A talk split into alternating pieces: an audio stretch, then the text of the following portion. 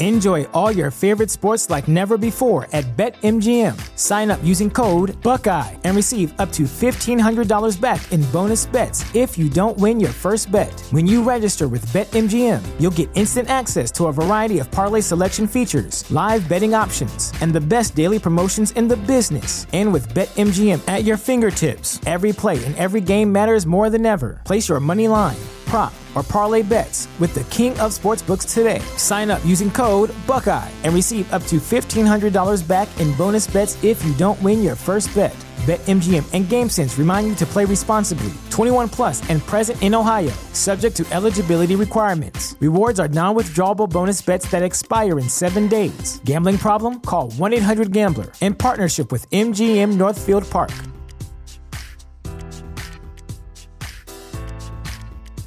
The following podcast was originally recorded as a live stream for YouTube on January 10th, 2021, and has been edited slightly to account for the fact that you can't see what's going on. Proceed at your own risk.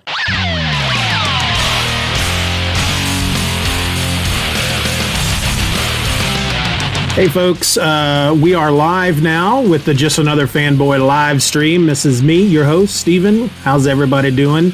I have a, another special guest. I seem to say that every single week because I'm always so excited about the people that I have on. But today we're talking to singer, songwriter, musician, all around swell fella, Kyle Stevens, also known as Kirby Krackle.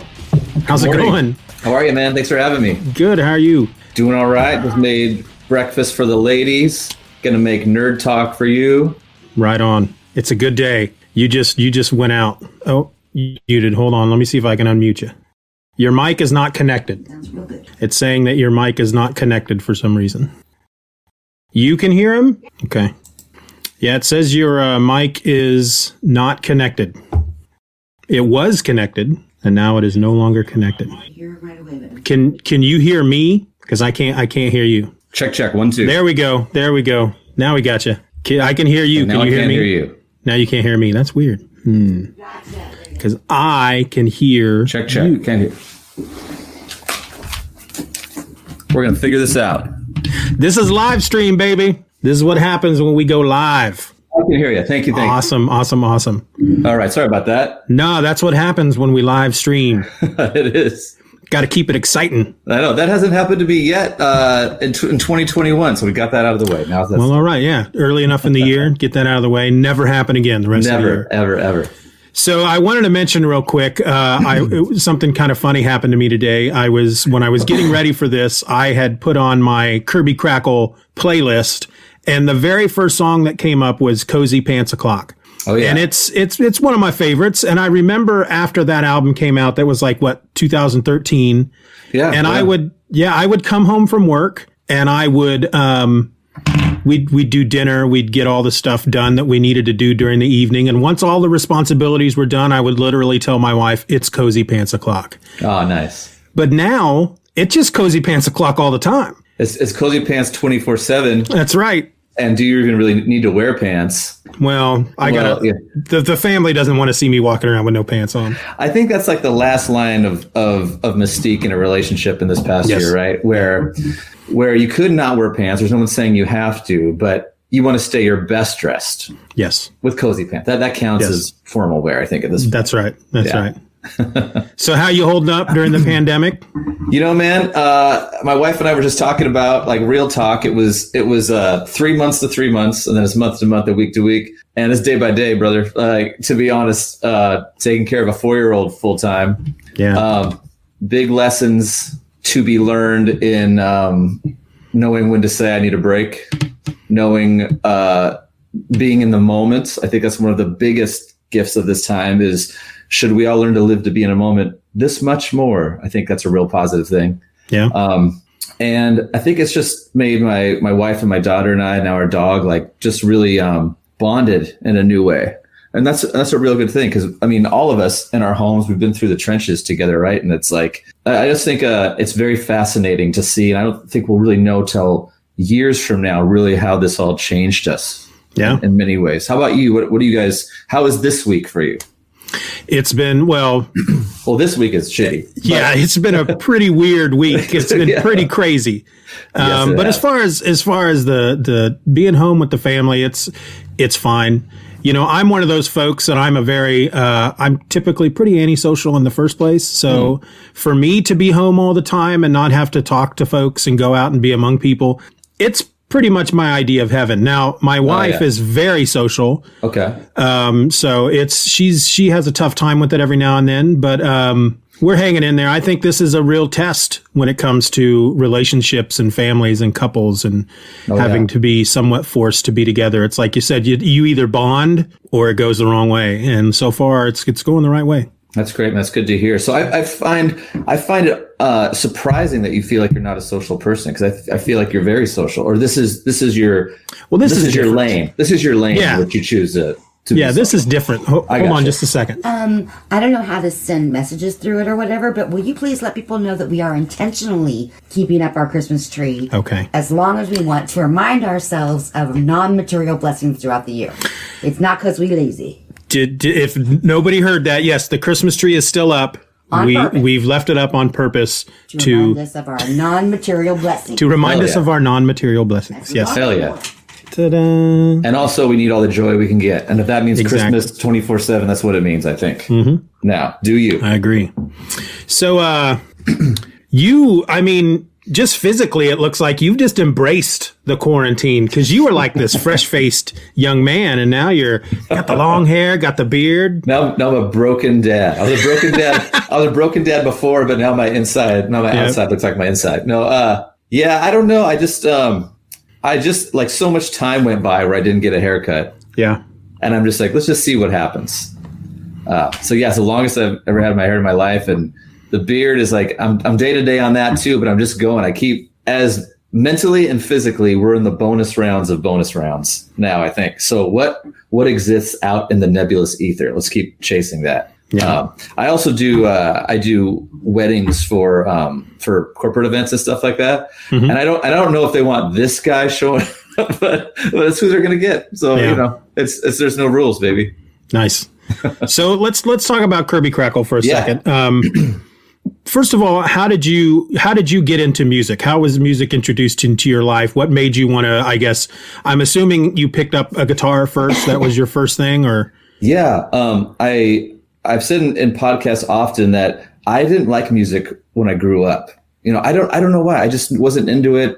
I think uh, you know, I kind of had I, I was you know had a lot of uh, my dad left when I was little, so just like not like a happy little dude, right? Mhm. For a long time, and and I just wasn't really into pop music. I don't know. Pop music wasn't really a thing that communicated to me, and and um, that was something that my mom played all the time. But then, you know, when I was like tw- 11, 12, 13 is when the Seattle kind of grunge scene hit, Seattle music scene.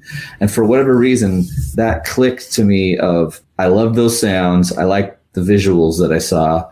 And I wanted to, um, I wanted to try guitar because I was, I was of the age where a lot of other dudes I was doing sports with were getting a lot bigger than I was earlier, and they were getting a lot faster and would throw the ball harder. And I was just like way out of my comfort zone. Like sports was just something that I just did, like kind of every American kid's just kind of pushed to do because that's the path of least resistance, I guess, in activities, right? Or Yeah. it was in like the mid 80s. And so um, my uncle gave me my first guitar and I was just hooked. I felt like, you know, that's something I could do. It's something that felt like it was mine to me. yeah, nice. And so then, how did uh, Kirby Krackle come to be? Uh, Kirby Krackle came to be after I was in a band from 13 to 24 called Layman's Terms um, in Seattle. And we were kind of like the the big all ages Seattle band kind of around here. We'd play bars before um, before you were even allowed to be in bars, right? Well, we played bars like when we were like 18 years old. They'd bring us in right when it was time to play and make us leave right afterwards and bring all our gear out. So I did that for a long time. I was always into comics and um, but I always like put little like superhero references in my songs that were just for me. Yeah, And then when that band broke up when I was 24, I dabbled in some other stuff, but I really thought about what if you could make songs about superheroes that weren't at least in my opinion the definition of cheesy, right? Like Mhm. not a, not a joke, but taking what I wish I could do if I was a comic book artist or a comic book writer and put that in what I felt I could do music and lyrical form. So that's that's kind of how that became, and it was just like this kind of uh, one-off, really fun, laser-focused experiment on the first record, and wasn't even thinking about the second record at all. Uh, and then when the first record did more in what like three months than any of my music had ever done in terms of getting it out there in years prior, then I just decided, that, okay, I'm all in on this. Yeah, I mean, you found a niche that not a lot of people were doing. Um, you know, being a, a, nerd myself, whenever I would come across just a rock and roll song that mentioned Superman or Batman or anything, it's like it just blew my mind. It was the coolest thing. I did, do you um, do you remember the Spin Doctors song "Pocket Full of Kryptonite"? Yeah. That just yeah, I look like that like, guy now. well, that's true. Yes, you do. Doing the spin doctor's guy dance. Um, but yeah, I think you you just kind of found something that people were wanting and weren't getting. Hmm. And uh, you, it's like it's like one of those things you got to kind of be in the right place at the right time. You got to find what people are. You got to. It's it's almost like you got to predict what people want and then just give it to them. And and uh, most people kind of stumble on that. Yeah, I wish I wish I could say I predicted it. I just I just did what kind of I think it was the right place, right time for me, you know, to to do it. And then I feel like if that communicated that to other people who were in that right place to receive it, then that's how I think maybe it worked out. Yeah, in a way, because it was. I mean, it, it, shows, and I know this, but I don't consciously think it all the time. I, I should do it more. That if you do what is really like just kind of working for you, right, in terms of your artistic vision, and you're like, I don't care about making anyone happy with this. This is just about me and how my fulfillment artistically might work out with it, then I think that translates, of course, more than anything you could do to be pandering. If that makes sense. Yeah. No, yeah, yeah totally. So that first album, the this just called Kirby Krackle, is that mm-hmm. um, is there an actual band on that album, or is that are those like electronic drums and? Those are electronic drums. So that was all done in GarageBand. So if nice. anyone if anyone wonders if GarageBand is just kind of like you know too simple, like that whole thing was just done in GarageBand in my studio uh, in Seattle. And the band at that time, before I got the live band, was myself and my then business partner, Jim Demonakos, who, of course, people know from the early Kirby Krackle albums. Um, he ran Emerald City Comic Con forever. Um, and now he does uh, the Spin Rack products that he has and also oh, yeah. dabbles in other shows. Um, so that was he and I just like laughing and sitting around writing lyrics. And and he always wanted to dabble in the music world and i always wanted to be a part of the comic world officially. So that was our our venn diagram crossover um, nice. of, of, how we of how we um, you know happily and voluntarily used each other's skills yeah. nice. And so you're now did you say you're in the seattle area? Yeah. Nice. I was uh, i used to be a musician Okay. Uh, by say in my previous life because uh, um, I haven't played in a long time, but between 86 and 2002, I was a drummer. Oh, cool. Um, but I've, I, you know, it's, it's like I've never been able to sit down and just say, you know what, I'm just going to do an album by myself. Yeah. And the nice thing about, but back then, I mean, you could if you knew how to play all the instruments, but nowadays it's, it's a lot easier. I mean, let's, let's just jump ahead. One of your last albums, I think it was your last album, the Sub- Suburban Hearts. Mm-hmm that was that that's just all acoustic. Was that just you just sitting in your studio just playing and singing? Yeah it, it was uh it was me. I had i had a slow year financially with kirby krackle where i i was wanting to do another record but financially like going to the big studio wasn't working out. And so I, that was again that was something that i could say just falls into the just for me category where yeah. i had all these songs that uh that maybe i wanted to take to the band or some things i wanted to say that weren't necessarily comic related and fall into the category of people know my music of like parachute or or open up your window or needing a miracle stuff mm-hmm. like that that i feel like people um, have received and maybe now come to expect as part of the kirby krackle catalog where it's not all nerdy stuff. It's also about life. As we get older of course it's not all about nerdy stuff. It's about life. So that was just a whole record about life um, and yeah it was just one acoustic one guitar a lot of times just like a single pass and purposefully not wanting to put a lot of instrumentation on it to just say, okay, what's the most raw, raw, raw thing I could do? And actually written, um, you know, a lot of times you do a record and you figure out, well, how are you going to perform this? So what I did is I booked my CD release show, which is not something you usually want to do in case, you know, something bad happens and you don't get them in time or your album doesn't come out in time. I booked that and I gave myself the goal. So I knew it was just going to be me on stage So let's write songs just for that experience. And it was kind of like this one off. Here you go. Enjoy it. It's a little different, but it's there for you guys. Nice. It's a good album. You know, it's one of those albums that when I was a kid, I probably would have, you know, when I was a teenager, I probably would have went Psh, acoustic. Yeah. Ugh. Yeah. But you know, you listen to, I listen to it and it's just, it's, it's really good. It's, it's, uh, there's something about the sound of just an acoustic guitar that Mm-hmm. just really, it kind of digs in deep and just takes a hold of something inside of me. Mm-hmm. Just even the sound of the fingers just sliding up and down that squeaky sound up and down the strings. That's Yeah. just, I just love that. Just love it so much.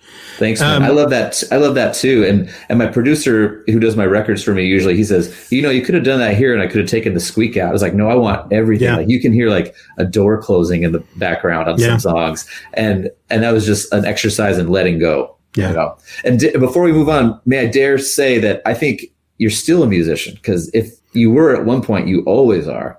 You know, Yeah. if, you pick, if you pick up the sticks, you know that's always a part of you, uh, and it's there for you should you choose to to do it. But I still count you as a rocker. So Thank you. Thank you. Though I will say uh, a couple of years ago, because my, my youngest, she is in the high school band, or at least she was when they were actually attending school.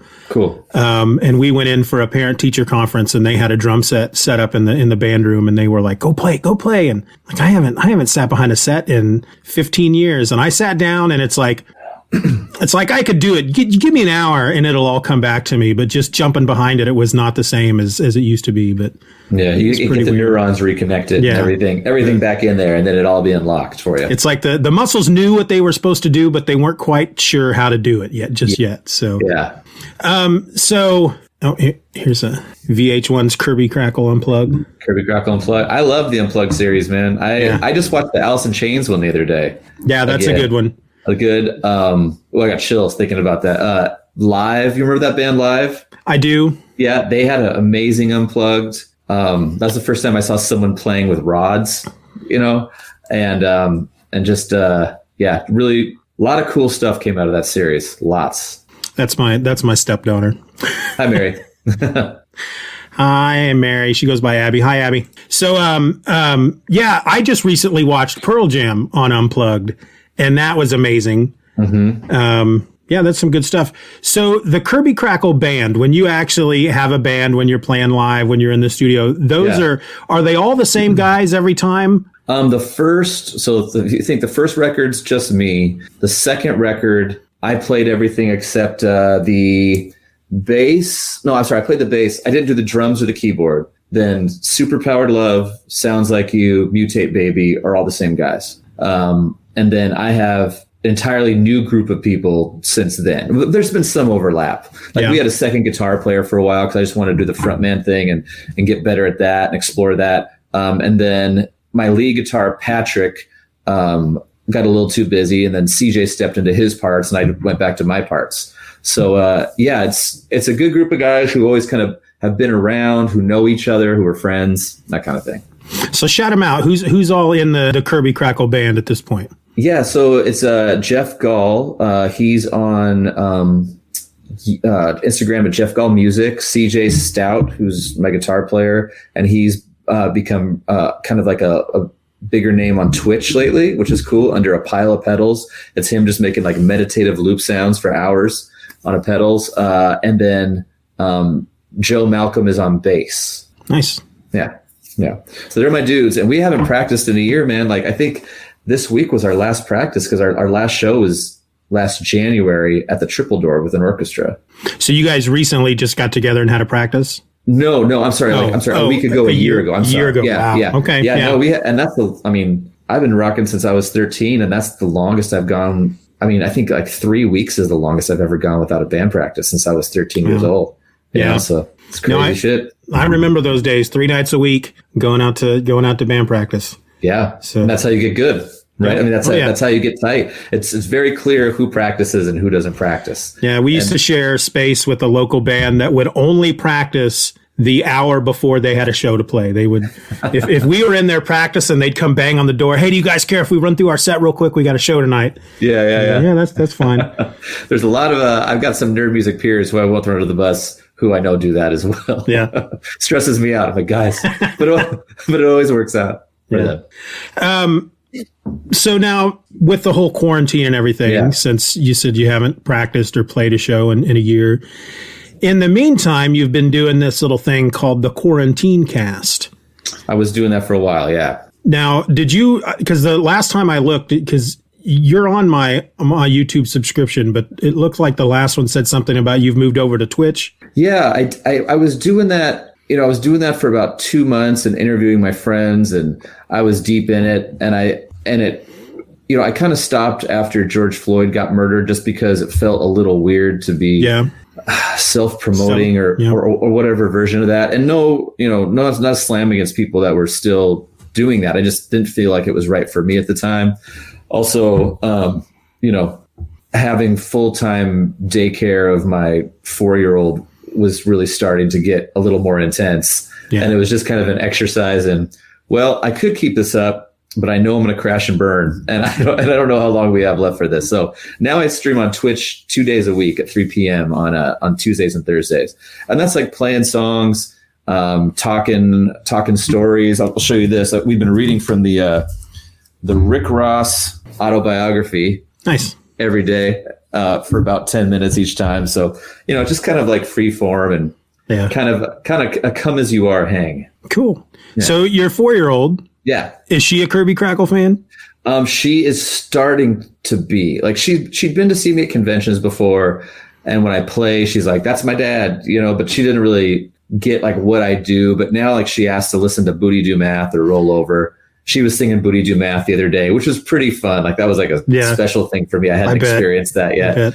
Um, I'm always trying to get her in the studio to record her voice because I notice her voice is really changing lately, and I want to Yeah, to be able to keep these memories. Um, but yeah, the funny she went to two conventions with me. The funniest one was in Spokane, Washington, um, two years ago, and I was teaching her how to sell CDs. Right, like okay, as people come up and they might want to look, but it's not like a high pressure thing. And she's like, "What's a high pressure thing?" I'm like, "Well, you know, you just let people listen, and they want something, they'll let you know." And so they came up, and she the first thing she says is, "She goes, you can buy a CD or you can go away." She was three.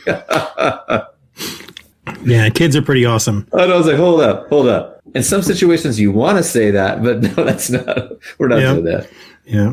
Yeah, my uh, I've got three kids, and when um, E for Everyone came out, you know, I like to listen to my music in the car, but you got to be kind of selective what you listen to when you got kids, because my youngest would have been uh, five or six at the time, and so I would listen to a lot. Of, I had a uh, a mix of a lot of uh, nerd music, that the, the the clean nerd music, and Yeah. so I would listen to a lot of Kirby Krackle in the car, and uh, one of their favorite songs. It's funny. It, Going home was my youngest daughter's most favorite song for the longest time. Wow. And I don't think she she's she'd never. I mean, she was five years old. She'd never been to a comic book convention. Did she didn't understand what it was about? But she just Yeah. just the the whenever that song would come on, I'd look back in the in the in the rear view, and she'd be back there playing the drums and Oh, singing along. And Something So about this the is- melody or something. this is a this is a Kirby Krackle household right Oh, here. thank Is, you. is, is is what I'm trying to tell you. Thank you. Um, man. I appreciate that. Coffee is for closers. Coffee's for closers. you can buy a CD or you can go away. Yeah, that's But, uh, and that was a purposeful thing that you know after the first record when we did Teabagged, and then a lot of parents came up to me. They go, "Man, I like playing this for my kids. Got to skip Teabag though every time, just to let you know." And I kind of got embarrassed, like when when so many parents told me that, and I, I obviously I was like thirty, so I, I wasn't thinking from the I didn't have kids then, so I wasn't thinking from the parental viewpoint of things. Yep. And then when I heard that enough times, I was like, okay, this is clean. This is all. This is all clean from now on. Everyone Yeah. can listen to this together. We can throw little winks in there, but but no no blatant uh, lyrical content. It's funny because I re- I wondered about that because I you know the first album I would have a few of those songs in the rotation stuff like um back to the beginning and up up down down and stuff like that but Yeah, Yeah, Teabag was definitely not one of them in the rotation when the kids were in the car. And then I know, then when the second album came out, it was all clean, and I thought, I wonder if they did that on purpose. I, and and I literally had that thought in my mind that maybe parents were telling you that we would love to play the whole album in front of the kids, but we can't. it's like come on, man. And it, it was yeah, they were like come on, man. And also they go, I mean, we like it, but also uh, you know, so it was uh yeah, it was a conscious choice on that. Yeah. So, do you have anything new? Are you working on something? I mean, like you said, you haven't gotten together with your band in over a year, but is there plans for a, a new Kirby Krackle album at some point? Yeah, I just talked to my producer the other day, and and um, you know he uh, he was having some people come into his studio for a while, and then it got a little hairy, and he's like, ah, I don't, you know, when when fall hit, he goes, I think I'm done with that. So you know, I I talk a lot on social media about about how it's important to do the hard work so we can get out of here. Um, and so, you know, I'm trying to I'm trying to be an example of that and and not and not you know not not practice what I preach in that right. way. So you know, with things, I don't think we I don't think we're gonna have a full full album again until fall probably. I would think we might start doing some record some remote stuff. Mm-hmm. Um, but you know, I've been re- releasing a lot of singles. I have more singles coming out. I'm just trying to put like stuff out there. But as far as like a you know full front to back Jim Mahfood album cover experience, uh, as far as an official album, that might be a little bit. But yeah, there's stuff coming out though. Well, and the nice thing about this day and age is you you can literally do remote recording. You could do an entire album with a full band with people living in different areas of the United States, mm-hmm. but there's also that price that you pay where there, there's just something a bit more special about everybody being in the same room. Yeah. Playing that song, even if it's just for the drum track, you know, just to get the drum track down with everybody in the same room playing the song. And then, then you go back and you overdub the guitars and the vocals and all that stuff. But there's. Yeah. If we can just get the drums, that's a big deal, right? Yeah. And that's also hard. Like, unless you have a, a, a studio that's built for that, um, if you have all the mics, that's just not a situation a lot of people have. So, it's coming and i and i also want to part of me wants to fully go through this experience maybe before we start writing for it even like i want it to be you know in a perfect world at least how i think now like a definite line in the sand mm-hmm. like this is my thoughts after going through this not release something that's kind of in the middle of it again yeah. we have some we have some singles coming out that's about the middle of it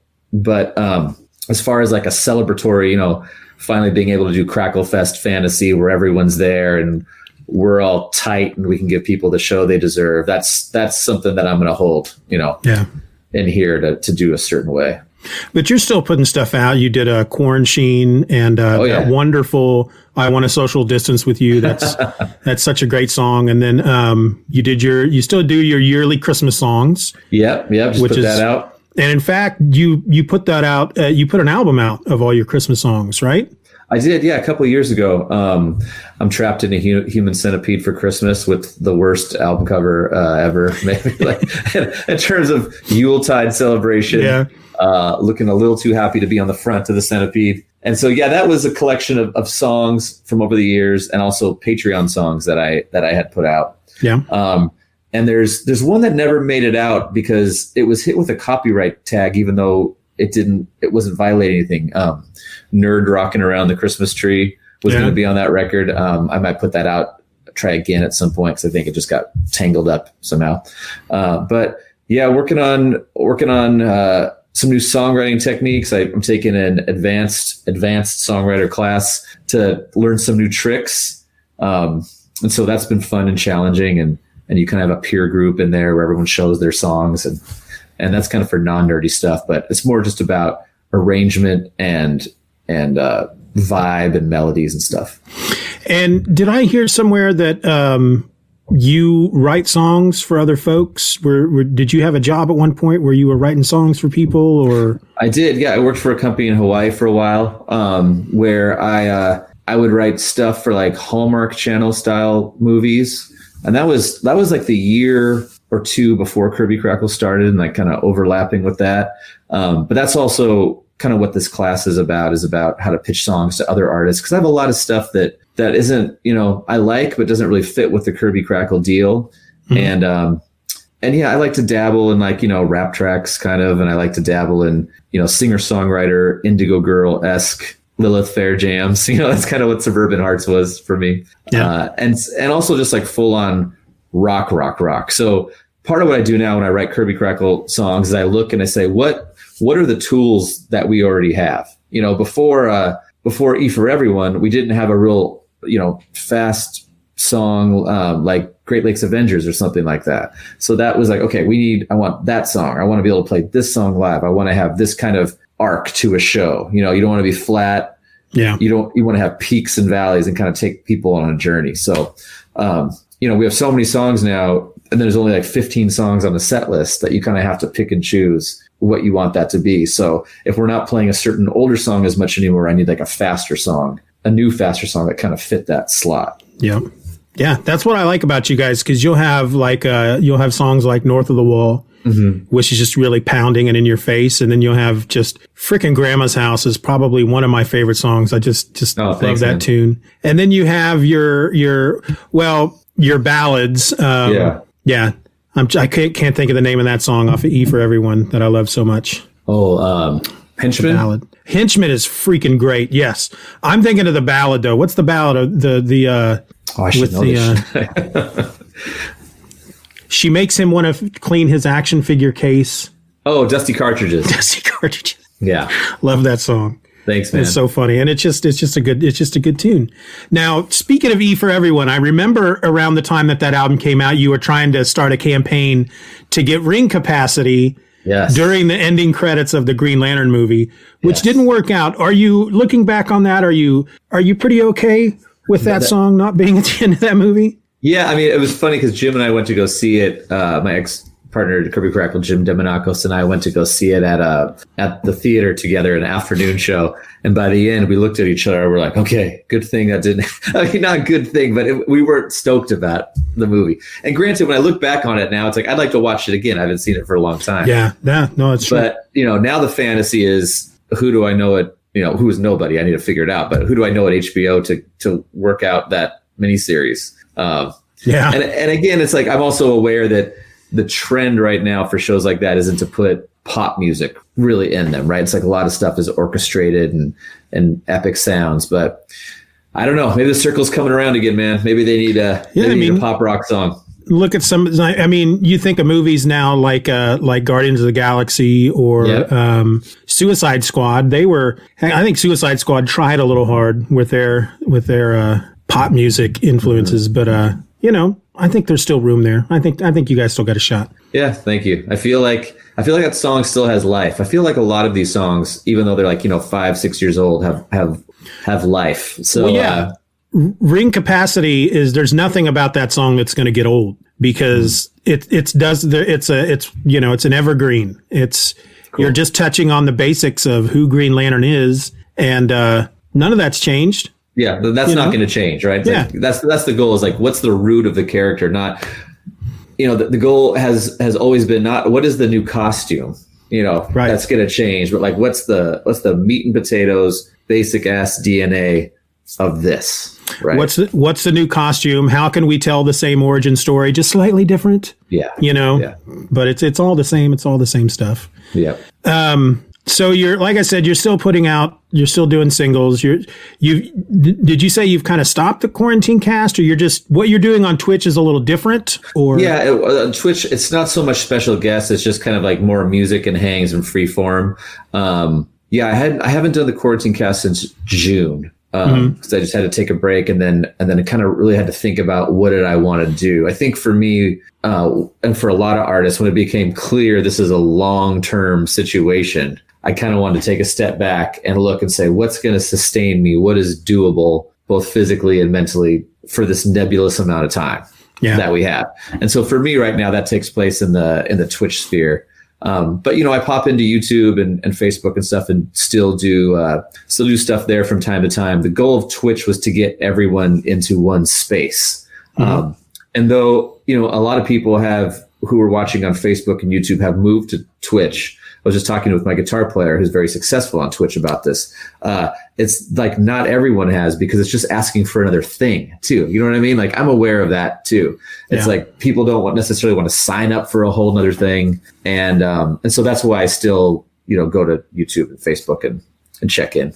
Yeah, right now I can't watch Twitch on my TV. Mm. I can watch I can watch YouTube on my TV. Yep. Yep. Yep. Can't can't get that Twitch out there on the TV. Yeah, I think I mean the only time I the only thing I hear about when people watch on their TV is for Apple TV, but also the the UI is an interesting experience with that. Yeah. Into the Lantern verse. Into the lantern verse, yes. Let's all step in. I'm stoked about Oscar Isaac as uh, as Moon Knight though, so I wore this today to Yeah. in tribute to that. I think that's awesome. Yeah, I think that's going to be pretty sweet. Looking forward to that. And then we've got, of course, coming up right away, we got Vision, WandaVision starting. Yeah. Is that next next that's next week? Fifteenth. Yeah. Yeah, I'm, I'm, I got, I'm excited, man. I think it's just going to be weird and different enough. I mean, all the reviews I read is people like, oh, they pulled this off too. Who knew? Yeah, I've heard it's basically a nine hour movie. Mm. You put it all together, and it's basically a nine hour movie, which kind of has me a little excited. Yeah. So, what are, what are you nerding over right now? What's got your little nerd heart fluttering? What am I nerding over? I bought the, um, I bought the Absolute Wildcats uh, big trade from Image off Amazon the other day. Um, hmm, it's over there. It's just it's thick. It's like this big book. Uh, Yeah. Just kind of you know Wildcats one through um, one through ten, I think, uh, from Image Comics in the early '90s. If people don't know what that is, Jim one of Jim Lee's well Jim Lee's first book, right after after leaving Marvel. Uh, and then there's also like five issues of Cyberforce in there, which I didn't know. So I was really excited about that. I've kind of been crazy. going, I've kind of been trying to go back to like the roots of like what really got me excited about comics. Yeah. Um, and that's a time that really got me excited. Like I'm trying to, as we, as we're going through this moment and as we're stepping out of the moment, I'm trying to really refine what I like about Kirby Krackle and what I want to do. And I know it came from that place. So sometimes Yeah. I'll go back to things that were influential to me or, or, or really made me excited to kind of tap into that thing again to see if I've got all the juice out of, you know, subject A.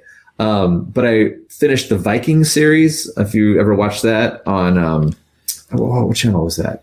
It was a History, Channel History, show. yeah, Yeah. yeah. And my wife and I have been watching that since day one, and that's one of our favorite shows. So that just wrapped up on Amazon Prime. Um, and if no one's seen that, if, if you've been interested, that's one of my favorite shows of all time.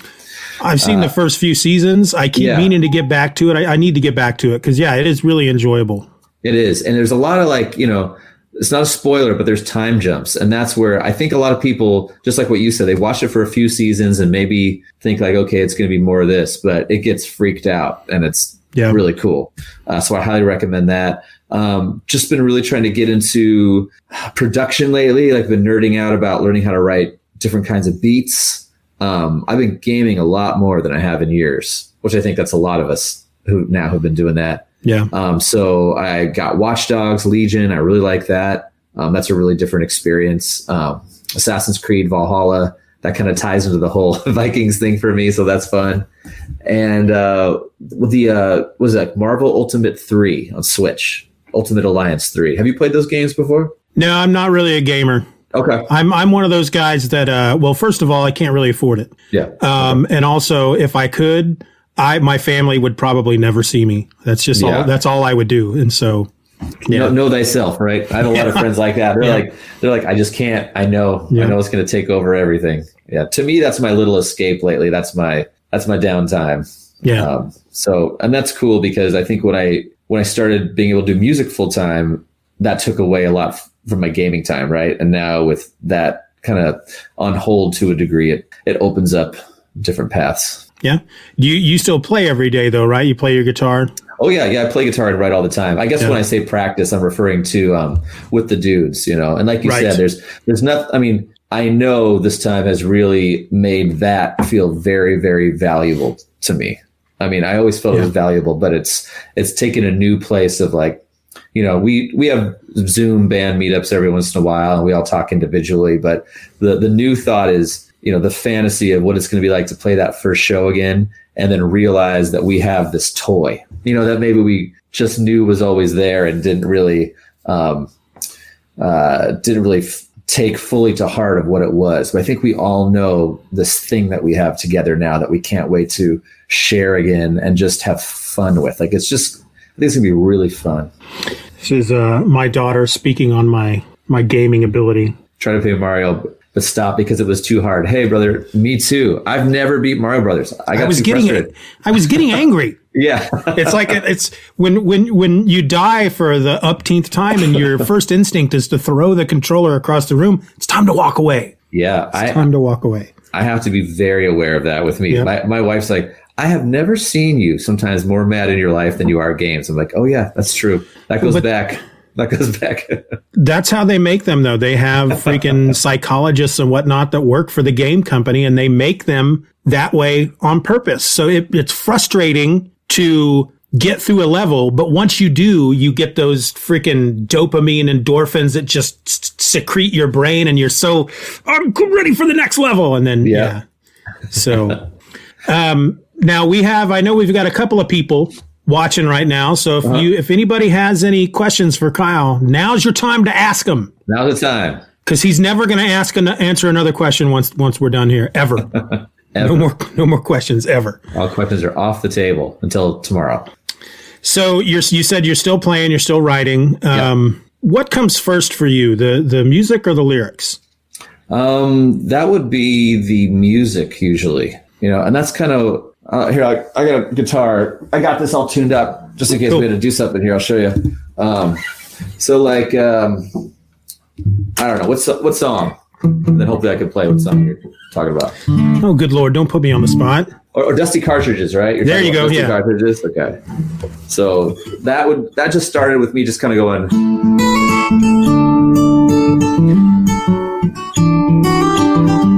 And then usually when songwriting happens, it's just like trying to get a melody, right?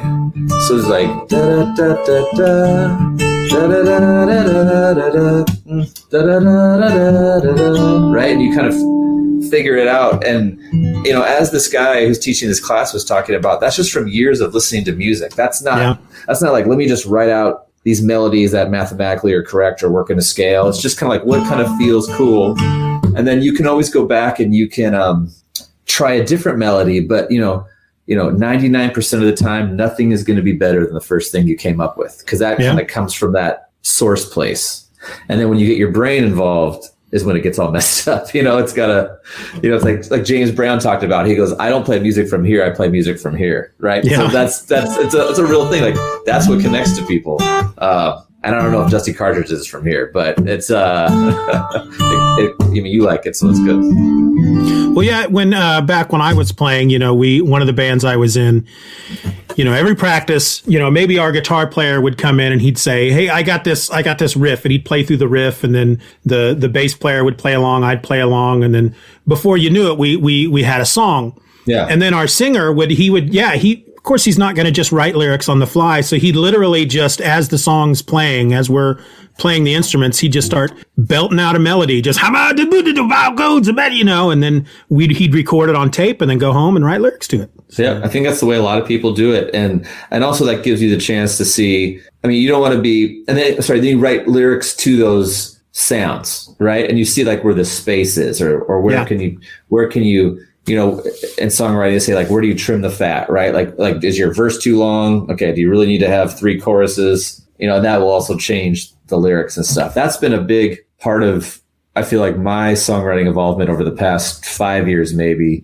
is what needs to be there versus what do you want to be there Yeah. right like like maybe you have you know i don't know there's no real way to show it on guitar at the moment but how to uh, maybe you want to go back to the chorus again because you like it but it's like does the listener need to hear that Yeah. are they gonna be like all right i'm done or do they want to go back and listen to it again right It's like it's the same thing even if because uh I also do some do some writing. I've written a couple books, and they, they Oh, use cool. the term when people talk about writing. It's they say uh, you have to be willing to kill your babies.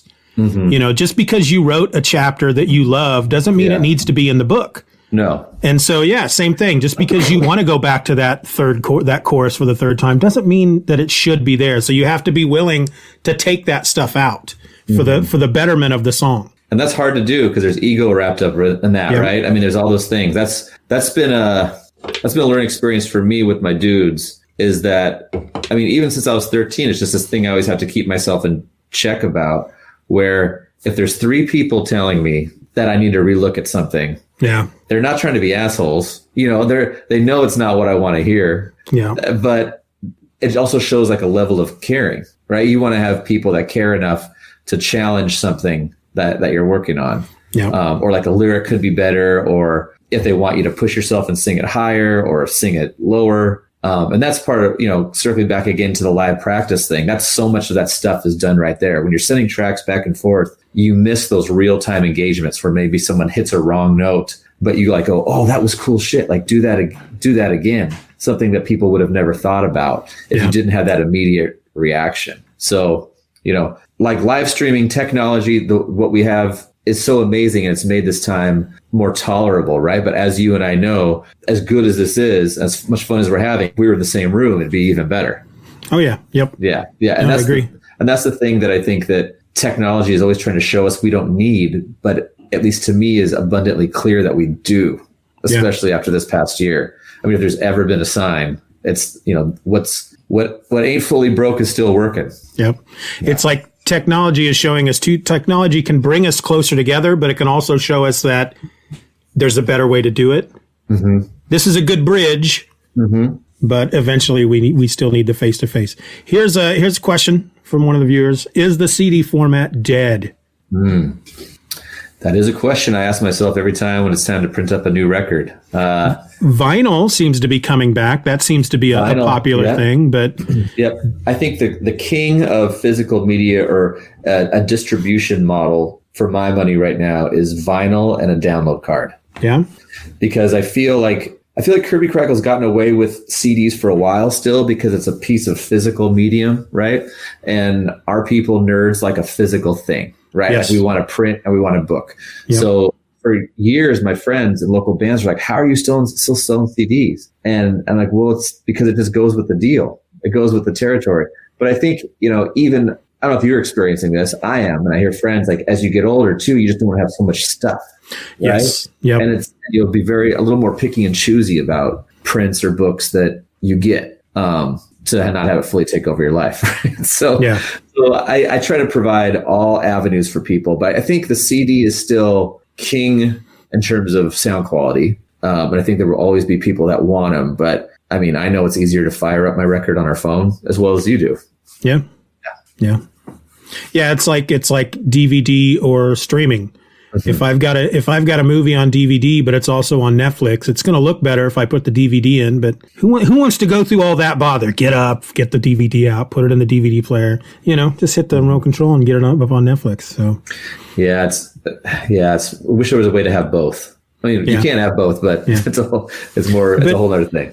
but you're right about our people, the the Yeah. the, the nerd fan. You know, especially if you have uh, a CD that features artwork from somebody like a like a Jim Mahfood. You know, it's it's not just a, a, a CD; it's it's a piece of art, and they can you know you can display it. There's so much of us, and and you're right. The older you get, you kind of realize you've just got too much stuff, but you know, we buy the physical stuff and we put it up on a shelf and we say, this is who I am. This is, Yeah. you know, these books, these CDs, these albums, this is who I am. And so Yeah. I get it. Yeah, I agree, and it, and I go back and forth all the time. I mean, I look at my comic book rack right now as we're talking about what am I into, and it's there's a very definite cutoff date of a year of physical books, Yeah. right? And Yeah. so, yeah, might have to look at that at some point. But yeah, you don't you don't want that necessarily. I think to be a representation of he, here's who I am until this year.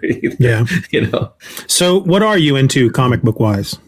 Um, I'm reading. I, I kind of live on Marvel Comics Unlimited. Yep. uh, and you know the the Hickman X Men stuff. I'm still open to. It hasn't been my favorite, but that's been kind of really what I've been diving into. Um, really taking a look at a lot of independent stuff lately. Finally finished Walking Dead all the way. Um, and I haven't picked up very many new titles lately. It's kind of going back, like I said earlier, like what what is appealing? What was appealing to me at the beginning of my fandom that kind of Yeah. led to where I am now. So kind of doing soul searching of a lot of books from that time, like just been reading a lot of Chris Claremont stuff. Um, he had a book come around, come out around the time of the first X Men stuff called First Flight and Grounded. I don't know if anyone knew about that. Uh, so I started picking that back up again. Um, yeah, just kind of going back and checking out the early 90s stuff, all the image stuff. They have a great documentary on uh, Hulu, I think it is, or YouTube, excuse me, if people haven't seen that yet about the first, uh, the image years yes. and how those guys were rock stars. It was amazing. I Yeah. thought that was just, I, I was glued, man. Yeah. That's a good one. I got a couple more questions here from our Yeah. viewers. What nerd parenting advice do you have? Read kids comics right away or wait? Mm, good question. I can You tell you first. You go first.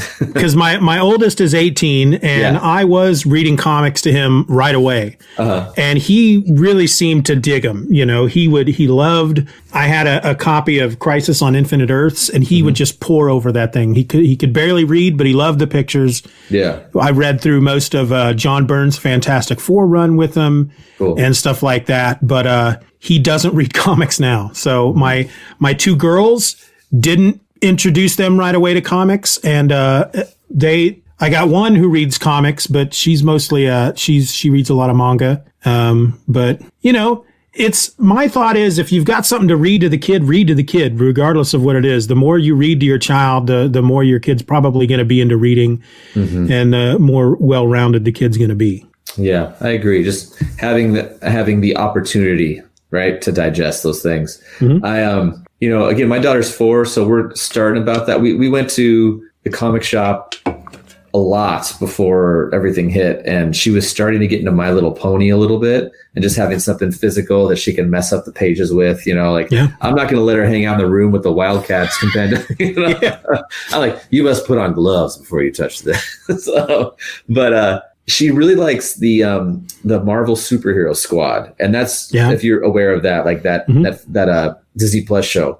It's just it's just titillating and simple enough. You know, there's a little bit of drama, but it's simple and everything works out in little seven minute chunk. So I think right now that's our superhero comics. Yeah. And she asked me about these people and like, what's a bad guy and does this person want to hurt people? And it's, it's very interesting checking out the uh, the the morality questions that pop up even with the the simplest of superhero stories. Yes, I got my stepdaughter into comics, so you're welcome. you know, uh, it's it's for me, it's kind of a, a double edged sword because I uh, I spent a lot of money on comics in my youth. I I, I don't anymore because I can't afford it. But it's like I would love for my kids to to love something that I love, but I also don't want to give them something that they're gonna spend a lot of money on. You know, it's it's uh, it's one of those things that I don't I don't want them to get as bad as I did, where they're just buying stacks and stacks of comic books that are going to sit on their shelves for months before they even read them when you know because as a parent it's you got better things to spend your money on but you know it's one of those things Yeah, and also that's just something to learn too, right? I mean, people have to learn those things. yeah exactly and learn learn the lessons that we had to learn. I'm the same way. Like I, it got to the point where you know, in the third, I think by the third record of Kirby Krackle, like maybe mid 2010s, um, I had so many comics that I was still getting that I wasn't catching up on because we were on the road and doing like 20 conventions a year. It just like those things started to have an energy of their own. No, like I want to, I want to read to digest, not read because I feel like I have to Right. keep going. And so Yes. that's definitely been a conscious choice for me since then uh, of what to keep up on and knowing that, you know, I can't keep up on everything anymore. Um, but yeah, yeah, I, I think Eddie Vedder, though he's talking about music, kind of put an analogy, analogy forth with this saying that he goes, I want my kids to love Ramones, right? Like I want my kids to, to love Ramones and Fugazi and the Who because that's what I loved. But also, you know, One Direction and Ariana Grande are there, Who and Ramones Yep. like it's, it's from a different time so like what is what is something that you can help them put their love into that is of the now that's also a way you can do it have you ever drawn your own comic books uh, i drew i drew comic books when i was 12 for a long time i was going to be i was fully convinced i was going to work for image comics uh, at 12 which of course i was not going to but i i uh, i wrote a story in the Skullkickers volume one an, an, um, compendium really Yeah, yeah. Are you familiar with that book, Skullkickers? oh yeah i, I it, that was a, a book that i collected it was one of those books that i was buying off the rack yeah. um, at the tail end of when I stopped buying comics. So I have I've never finished it, and I keep meaning to. So now I've got more of a reason. Yeah, it was a short story in the back about like this band of assassins. So Jim Zub, who's a friend, he said, "Hey, you know, do you guys want to write this kind of music themed thing?" And that was kind of fun. And I'd never done that before, so uh, yeah, it was a cool opportunity to have. Nice, nice. All right. Well, uh, we're coming up to the end of our hour, and I know that you've got kind of a busy day today. Uh, is there anything you want to make sure that folks know about you, about uh, what you've got coming out, or what you have out now? Totally. Thanks for asking. Um, people can find me on Instagram at Kyle Stevens Music. Um, streaming on Twitch every day at three. I'm sorry, every Tuesday and Thursday at 3 p.m. Pacific time. Um, and we're entering the sixth year of the Kirby Krackle fan club on Patreon. And so what I do there is I put out two songs every single month. I've never missed two songs a month since 2014, 2015. Nice. Um, so there's like, you know, 120 something Kirby Krackle songs that aren't on any record. Uh, they're not all original songs. Some are covers, some are 8 bit versions of Kirby Krackle songs, acoustic versions, um, weird stuff. Uh, and yeah, so we've got some uh, best of that coming out in the near future. And if you're into kind of like a nerd rock musical journal month to month, that's what that is. Nice. That's yeah. got to be, it's, you know, you were saying that they're not all originals, which I'm going to say that would be a lot of pressure to to put on yourself. Mm-hmm. It's like I have to make sure I write at least two songs and record them every month, and that's got to be a lot of pressure. Yeah, for original songs it is, and so I I do like it's like one original song a month and either a cover or a eight bit version or something that's a little weird. Um, try to throw curveballs at people all the time. It's not for every fan of my music. Like some people are just fine to you know of course just check in on the albums and that's cool too. But if you're if you're wanting to be a part of the process in a different way or see how the how the soup is made. It's a different way to check in on that. Yeah. What are your what are your tiers on patreon? Do you have different oh, tiers? yeah we have different tiers. Uh, there's basically it's two songs a month for four bucks. And then there's the next level one where you can be part of a live stream. And then um, there's some other ones like 10 or 20 where you get like a google hang um, stuff like that. So, and uh, the, again, those are maybe going to be shuffled around a little bit to kind of keep things a little fresh. Uh, yeah. But yeah, it's mostly about the the music. I'm always looking for ideas for my Patreon. Um, mm-hmm. You know, when when uh as a podcaster, there's not a whole lot that I can do, especially when you're the father of three kids and. Mm-hmm. But uh, I do a, a special podcast just for them every week. Every every Friday, cool. they get an episode of my other podcast. That's the name of it. Yeah. So, but I'm always looking for I'm always looking for other ideas. I, I find it interesting to see what other creative types do and what they offer their folks. Because um, if I'm if I'm able to steal something, I'm going to steal an idea. Yeah. That's yeah.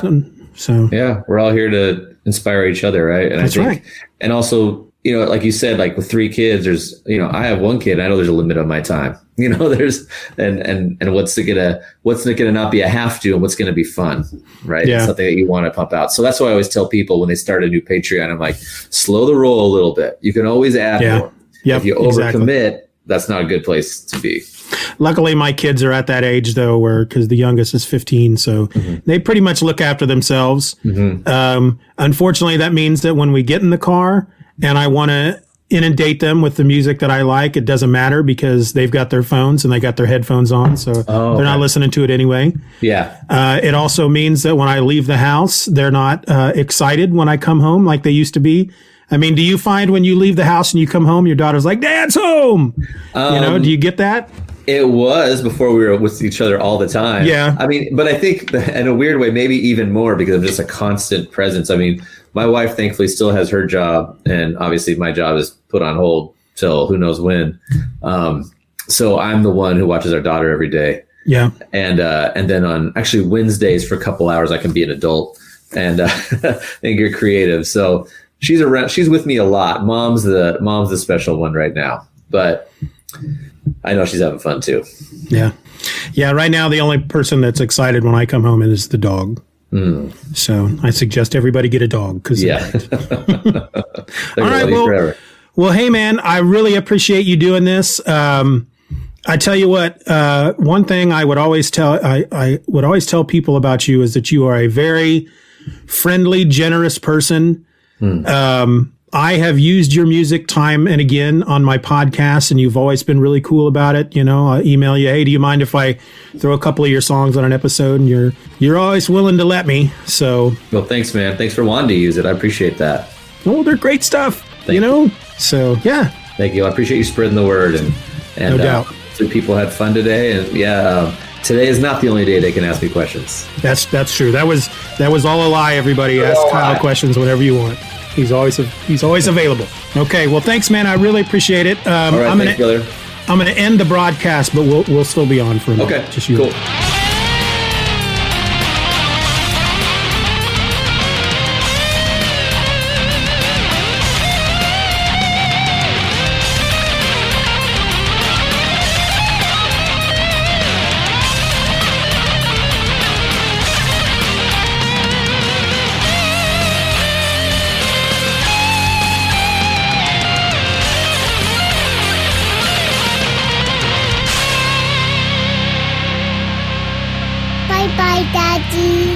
Daddy. Bye bye, Daddy. Good job.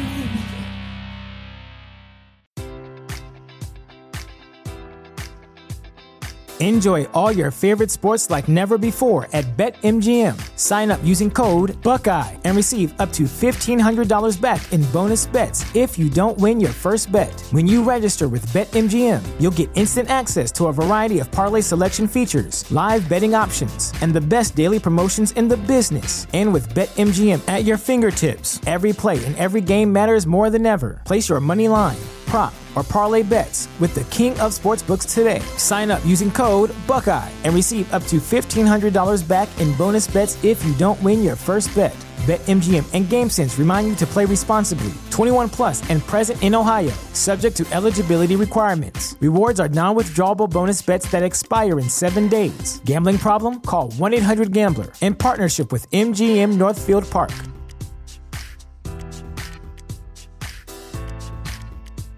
Say goodbye to your credit card rewards. Greedy corporate mega stores, led by Walmart and Target, are pushing for a law in Congress to take away your hard earned cash back and travel points to line their pockets. The Durbin Marshall credit card bill would enact harmful credit card routing mandates that would end credit card rewards as we know it. If you love your credit card rewards, tell your lawmakers hands off my rewards. Tell them to oppose the Durbin Marshall credit card bill.